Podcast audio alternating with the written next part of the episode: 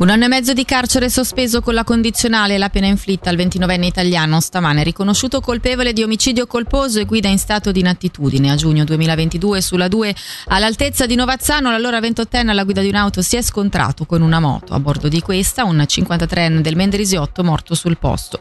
Il 29enne aveva un tasso alcolemico compreso tra l'1,2 e l'1,7 per mille.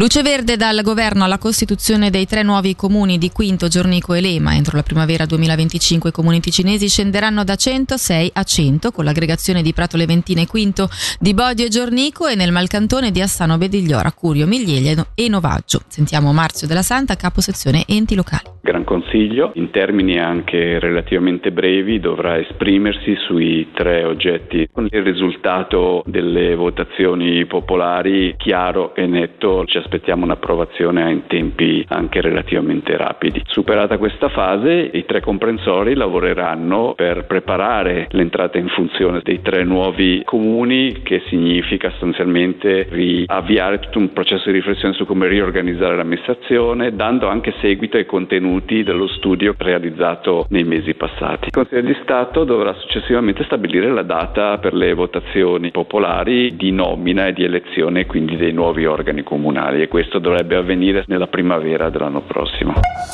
Nel frattempo si approfondisce anche l'unione tra Locarno e l'Avertezzo, scenario che nonostante non sia contemplato dal piano cantonale delle aggregazioni è stato accolto dal governo con l'istituzione di una commissione di studio. E dalla redazione per il momento è tutto, prossimo appuntamento con l'informazione tra meno di un'ora.